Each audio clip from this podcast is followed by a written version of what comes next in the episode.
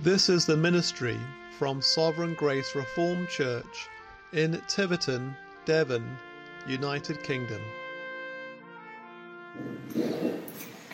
Well, once again, dear church family, this Lord's Day we're considering Esau's despising of his birthright and why that was the case. Why did Esau despise his birthright?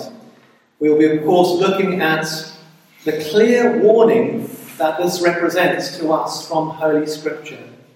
Well, of course, most of us are very familiar with that passage of Holy Scripture concerning Esau's selling of his birthright to his younger brother Jacob. The question is really is do we understand what it represents? Do we understand what it represents? Have we applied the truth of God's word in this respect to our hearts? Often we can come to a passage of Holy Scripture like this and we can read it and we, we cannot, we, we don't, we can sometimes not allow the Holy Spirit and the Word of God to apply it to our heart. You see, unless we apply the truth of Scripture to our hearts, it will do us no good. Well, with this in mind, let us firstly consider the significance of the birthright. So, firstly, the significance of the birthright. The birthright in those days was a much cherished thing. And it was much cherished, in particularly amongst God's people, God's covenanted people, Abraham and Isaac, because it not only came, of course, with a double portion of inheritance for the firstborn, we know that from Deuteronomy 21 17, but more so because it came with the great spiritual heritage contained within it. That was the, that, that was the great uh, blessing, the spiritual heritage behind it. Not so much the double portion, because it was the firstborn who was the, the initial strength of the family, and so that firstborn would be given the responsibility to, to lead the family, as it were. But it was more so the spiritual heritage contained within the, the blessing, the firstborn. You see, in the Abrahamic family tree is, is where the Messiah, the Saviour of the world, would come from.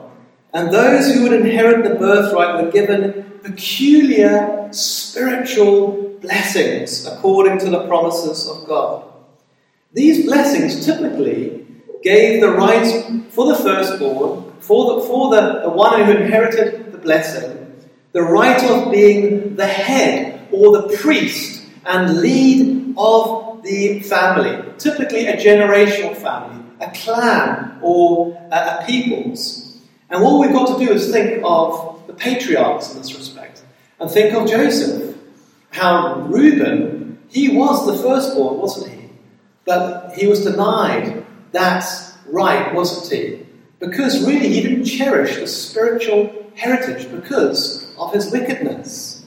And so we see that often God uh, blessed those who actually uh, valued by faith this birthright. And we think of people like Joseph, uh, Job, for instance. Job woke up early in the morning and he prayed, didn't he, for his children and he offered a sacrifice for his children. He, he, had the office of a priest, as it were, offered an atonement for his children, and acted as a priest. It also gave the privilege, amongst many other blessings, of being a communicator of divine secrets as well. And again, we think of Joseph and the patriarchs in this respect. How Joseph was able to interpret dreams and we think of the patriarchs as well, and they were then able to communicate these divine secrets to God's people. And so, great spiritual excellency and dignity and power from God was attached to this birthright. Both, both Esau and Jacob would have known this. They would have known this. They would have been taught this. They would have been taught that through the promises of God, through Abraham, through Isaac, that the Saviour of the world would come. And so great eternal blessings were attached to the birthright. So the birthright, friends, was no small thing. It was no small thing, because by faith it contained within it wonderful eternal promises. Wonderful eternal promises. It was the spiritual heritage which Abraham and Isaac looked for. Hebrews 11 says, A city which hath foundations, whose builder and maker is God. They, that's what they sought. They wanted spiritual blessings, a spiritual heritage. Remember Abraham, how he was so willing to give up the land to Lot. He wasn't interested in, in uh, uh an earthly heritage, as it were. It was the spiritual heritage, which meant everything to him. They confessed themselves, didn't they? They confessed themselves, the patriarchs, to, to be strangers and pilgrims on earth. They walked by faith, didn't they, in God's promises. They sought a spiritual heritage. And so, why are we told here in Genesis 25 34 that Esau despised his birthright? The significance birthright, this birthright that came with great spiritual blessings. Why is it that he despised it? He should have wanted to be that it was his for the taking. He, he should have desired that, that I can, I can lead God's covenant to people. Well, the simple answer behind that, dear church family, is because of unbelief. It's because of unbelief. You see, Esau, dear friends, really despised the promises of God. He despised the promises that God made to Abraham. He was living a faithless life, living in unbelief. That's the simple answer. Despite being compassed about with so great a cloud of witnesses of God's people all around him, he was living in unbelief. His he still gave his heart to the sensual, to the carnal, to the lust of the eyes, to carnal appetites, opposing a life of faith, opposing as the spiritual heritage. He just gave his heart to the carnal. He valued the matters of the flesh more than the matters of the soul. He valued that of the world more than that of heaven. You see, dear friends, he was living in unbelief. And I wonder whether this is true of any of us gathered here today. Despite being compassed about with so great a cloud of witnesses, the means of grace all around you, and yet deep down you're not really living for the matters of your soul, the promises of God, for Christ. You're not like Jacob, a seeker, seeking after them like Jacob, you're really, despite all these means around you, you're still really very much in the world, living in unbelief. That is very possible, friends. You can be part of a Bible believing church, you can, you can have uh, a Christian mum and dad, but you can still very much be living for the ideals of this world. And that was Esau. Esau was living in unbelief. For thus Esau despised his birthright. Esau and Jacob here really are representative characters here. They are representative characters. Esau typifies and is a picture of the unbeliever. And Jacob, of course, is a picture of the man of faith, the one who is truly seeking by faith to get right with God, holding to the promises of God. Now, friends, what are, are the telling signs of unbelief like Esau? Because we see very clearly here there are telling signs of unbelief. What are those signs? Well, sign number one is a complete disregard for the holy law of God. That is, uh, of course, an evident sign of unbelief, a, a disregard for the holy law of God.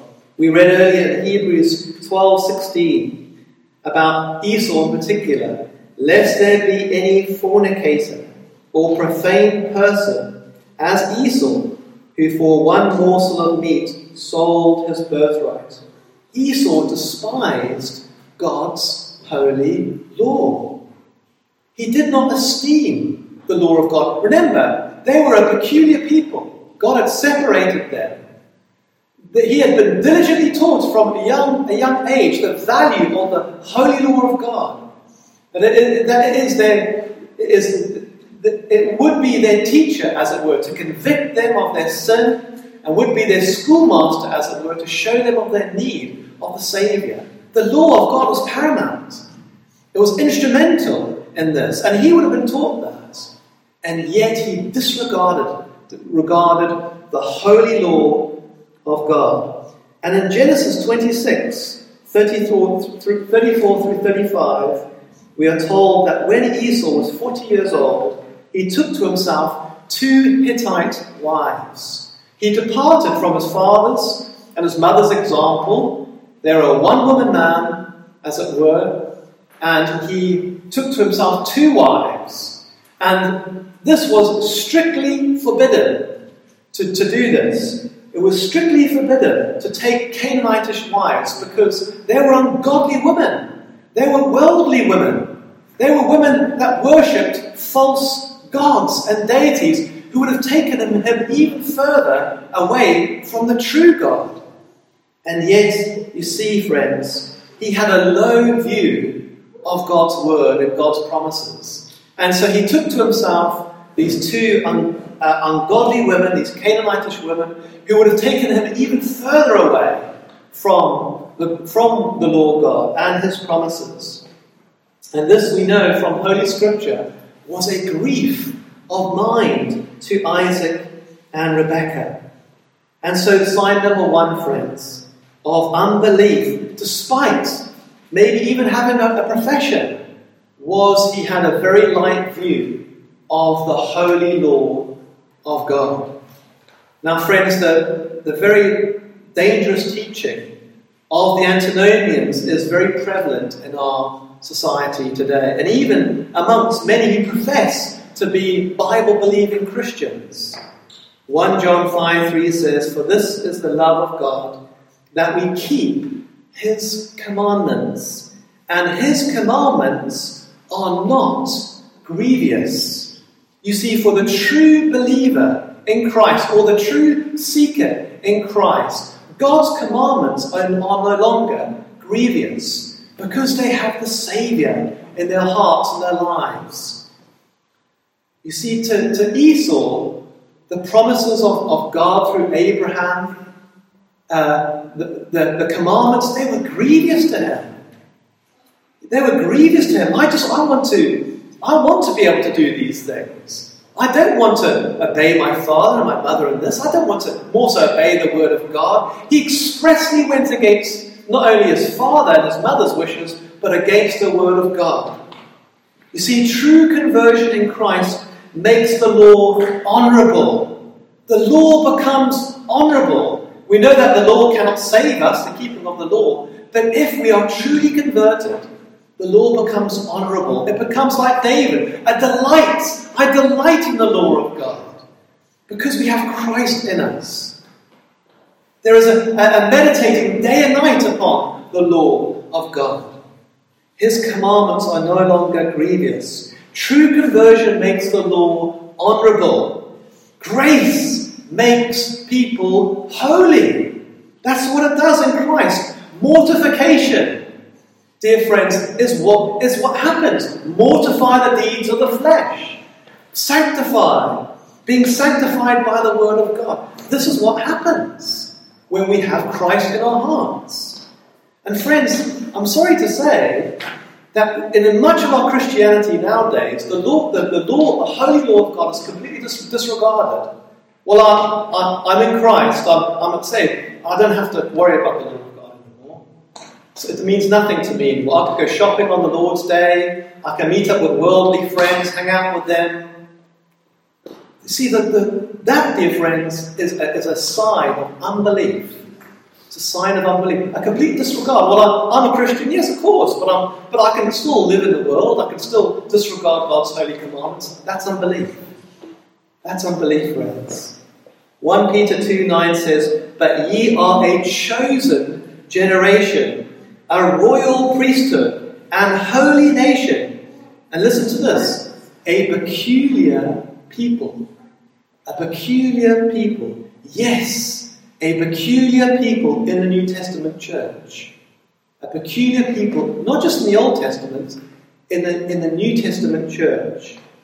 And people who love Christ, who have been shown of their great sin and their need of a Saviour, that hold by faith to the promises of God, who love God's law and who love God's people. And so, sign number one, friends, like Esau, is that of unbelief. It has a low view of the law of God, and that is very evident. If people say, Well, I'm a Christian, but they just have a complete disregard for the law of God, living in sin, living in law breaking, that's a sign that that person is yet to be converted. Sign number two of unbelief, like Esau, is that of restlessness. Restlessness. And this was me for many years before I was converted. I was incredibly restless. This world was my playground. I sported with the things of this world, like Esau. We're told in Genesis 25 27 that Esau was a cunning hunter, whereas Jacob was a plain man dwelling in tents. The, the, the contrast here could not be any different, could it?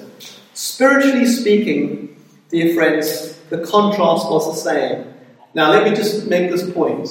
Now, this is not to say that if you're a farmer, or if you work in the field, or even if you're a hunter, that you're an ungodly man. You can be a God fearing man if you work in the field, or even if you're a hunter. It could be, it could be the other way around. But the spiritual contrast which the Holy Spirit is putting here, in this text in particular, is, is absolutely telling of Esau's spiritual character and Jacob's character. So let me say that. The, the, the Holy Spirit is saying that the, the, the description of Esau here is likened to his spiritual character, and Jacob's character is likened to, to the, the, the, what is described of him Esau was described as a cunning hunter, and Jacob a plain man dwelling in tents. Esau was a restless man. He was always on the move as a hunter. He was a spiritual risk taker. He was a thrill and pleasure seeker who lived by his sword, by his own words, by his own cunning, and not the word of the living God. He did not seek to be conformed by faith to God's word. He lived by his own sword, by his own opinions, by this world's ideals. Always on the move, always restless, as it were. Never settled in the faith, never taking hold upon the word of God. A stranger to God's peace. Only two men in the whole of Scripture are termed with the name Hunter. Hunter. And that's Esau and that's also Nimrod as well. If we know anything about Nimrod, we know how godly he was in, in building that city. It re- really reveals their true spiritual nature and character. They were both living in unbelief in God's word. They were restless. As hunters, their time was spent chasing creatures and not the Creator, not looking to the Creator. They chased and sported with creatures, creature comforts. They were restless. And friends, perhaps the same is true with us. Perhaps there are those here today, you're restless. You're just chasing the things of this world. Despite an outward profession, you can, you can have all the outward garments, you can do all these things, but in your heart you're restless, still chasing earthly ideals, still living in unbelief, still really giving, prizing worldly things, worldly ideals over that of the soul and eternity. Like a hunter, you're restless, you're seeking creature comforts, you're sporting with the things of this world. You're living by your sword, by your own cunning. I'm going to make my own way in life, by my own cunning, by my own talents, my own gifts. That is opposite to the Word of God.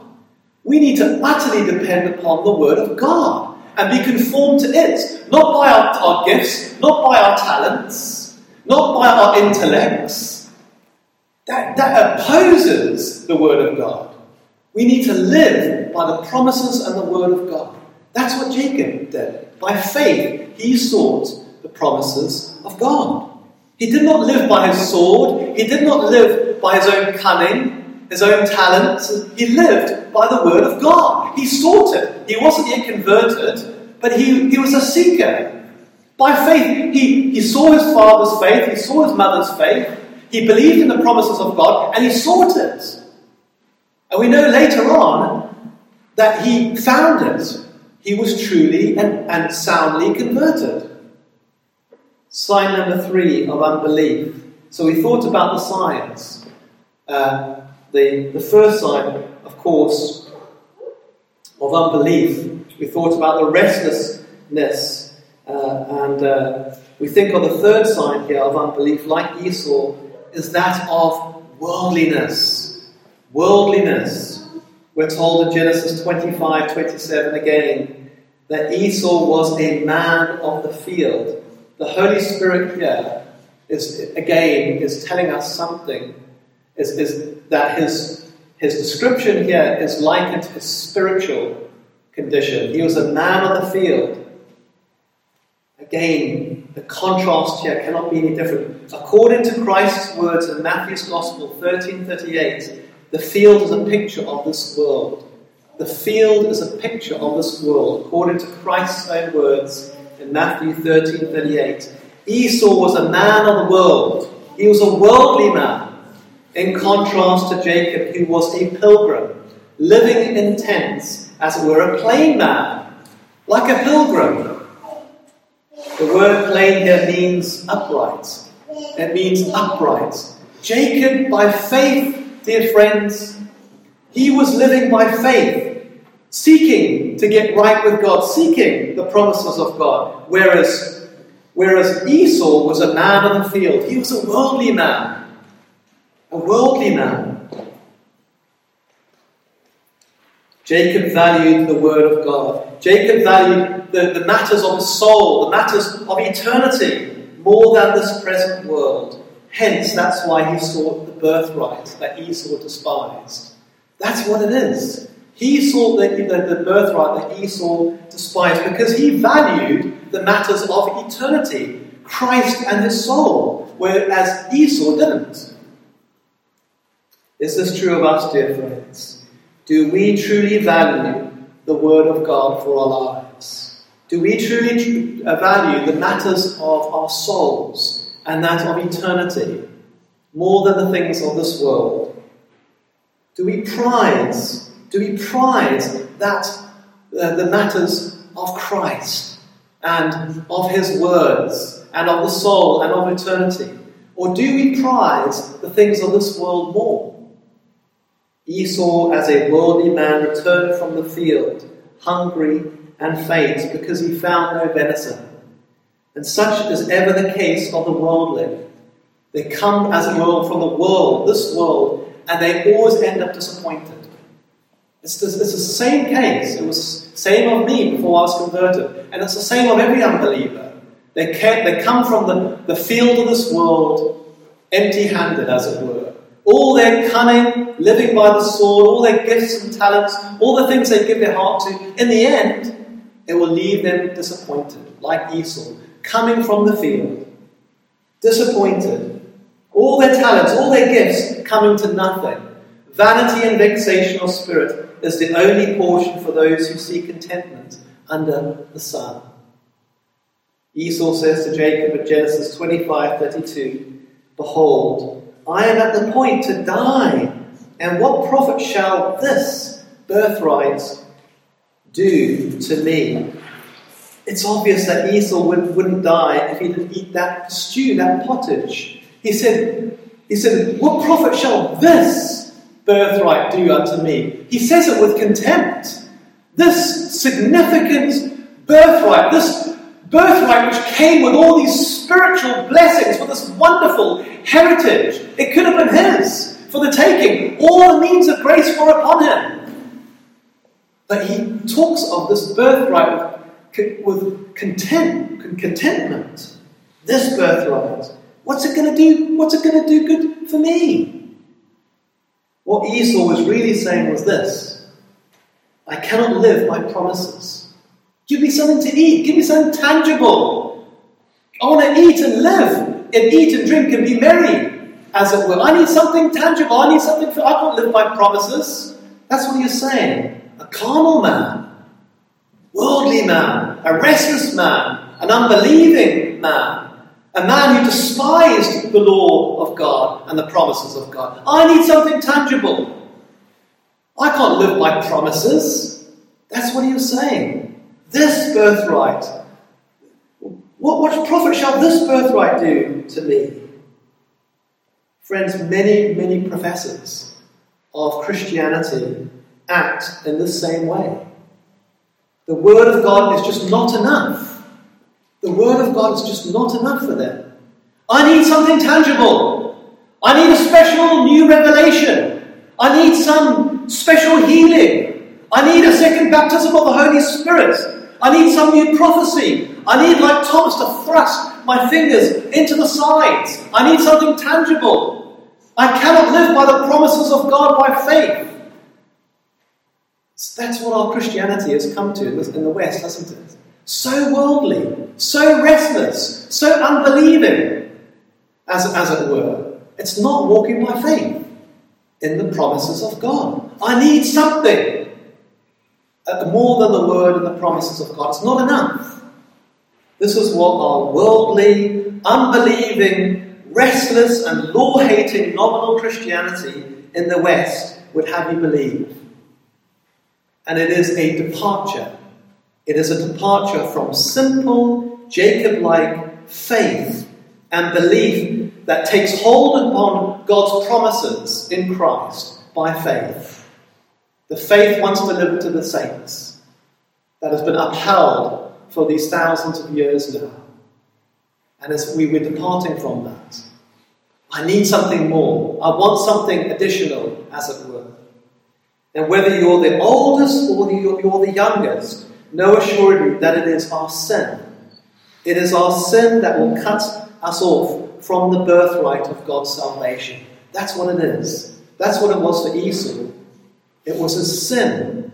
He, did, he had a low view of the law of God, of breaking God's law. I wonder if this is true of us. We've got a low view of God's law. We don't believe it to be God's law. We, we break it with abandon. I don't, I don't mind if I disrespect my mother or my father. I don't mind if I break God's holy day and I just go out shopping with my mates or just do this and that. I low you of the Lord of God.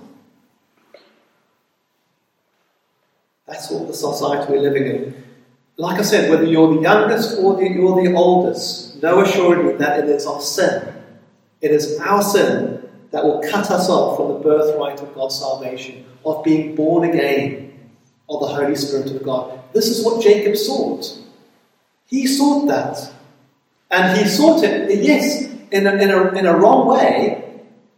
We, we, we know evidently that Jacob and Rebekah deceiving their father and doing that was wrong. We know that from the scriptures. But you see, God saw their heart desire. They wanted, they wanted the right thing. Rebecca, of course, um, uh, Isaac in this part of his life, and we see Isaac in this part of life, was, was, was uh, his faith really was shocking. The, the rest of his life was pretty much blameless, but the, at the end of his life, is actually, there's actually a great compromise here. But Rebecca, you see, Rebecca really comes into her own here. Her heart is so very much for the Lord here. And so is also um, Jacob. But the way they did it was wrong, but God saw their heart's desire. You see, friends. Your sin, my sin, must be seriously repented of. We must take sin seriously. We must take God's law breaking seriously. God's promises in Christ must wholeheartedly be taken hold of and believed in. The matters of the soul and eternity must be prized over the flesh and this world. That's what we saw with Jacob. Don't be an Esau. Don't be an Esau. Don't despise secretly the word of God. It's possible. Lot's wife did it. It's possible to have all the means of grace, have a, a great cloud of God's means upon you, and secretly in your heart you despise the word of God promises of God. Don't be an Esau. Death is coming to all of us. You're cunning. The, the, the things of this life, you may be very cunning. Like a cunning hunter like Esau, you may be talented, you may be beautiful or strong, or all these things. You may have many gifts, intellectual gifts, career, whatever it may be. You may have much cunning about. But those things cannot save your soul. Death is coming to each and every one of us. Judgment is coming. Your cunning cannot save you. An outward profession cannot save you. Good manners, kindness, all these things cannot save you. Only by virtue of a second birth, being born again, can you become a true child of God and a partaker of the heavenly blessings. You must be born again. You must have a new principle and love put within you, wrought by the Holy Spirit and, and that means that you must be very serious about your sin, about your law breaking, and take hold upon the promises of God by faith, like Jacob did. He was a seeker. Yes, he did it in in a wrong way, but he was a seeker. And God made him, for many years, he felt, of course, the, the because of his deception, he was, he was brought through all that difficulty, but in the end, he was converted. Because by faith, he trusted in his promises. He valued the matters of the soul and eternity. And so, only by virtue of a second birth, being born again, can you become a child of God and be partaker of the heavenly blessings.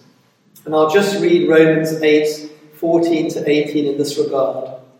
For as many as are led by the Spirit of God, they are the sons of God.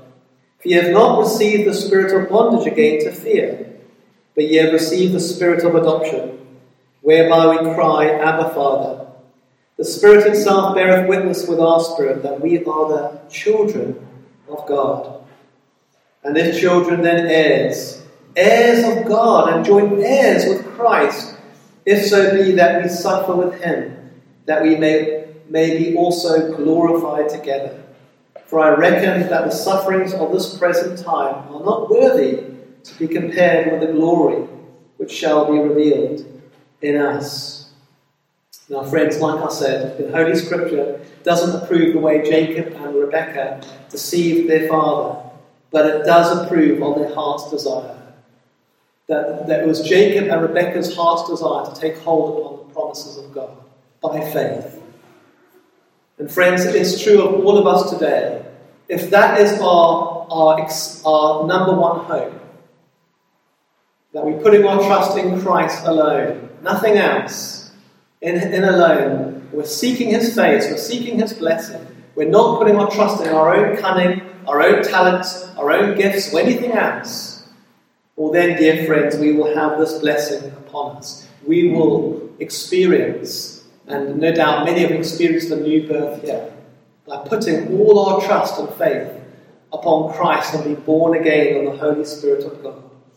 Well, I really hope and pray, dear friends, that all gathered here today and all that will listen to this message will know of that, that, that new birth in Christ. Amen.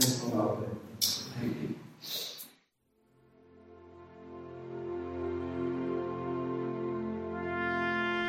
Feel free to contact us at Sovereign Grace Church in Tiverton.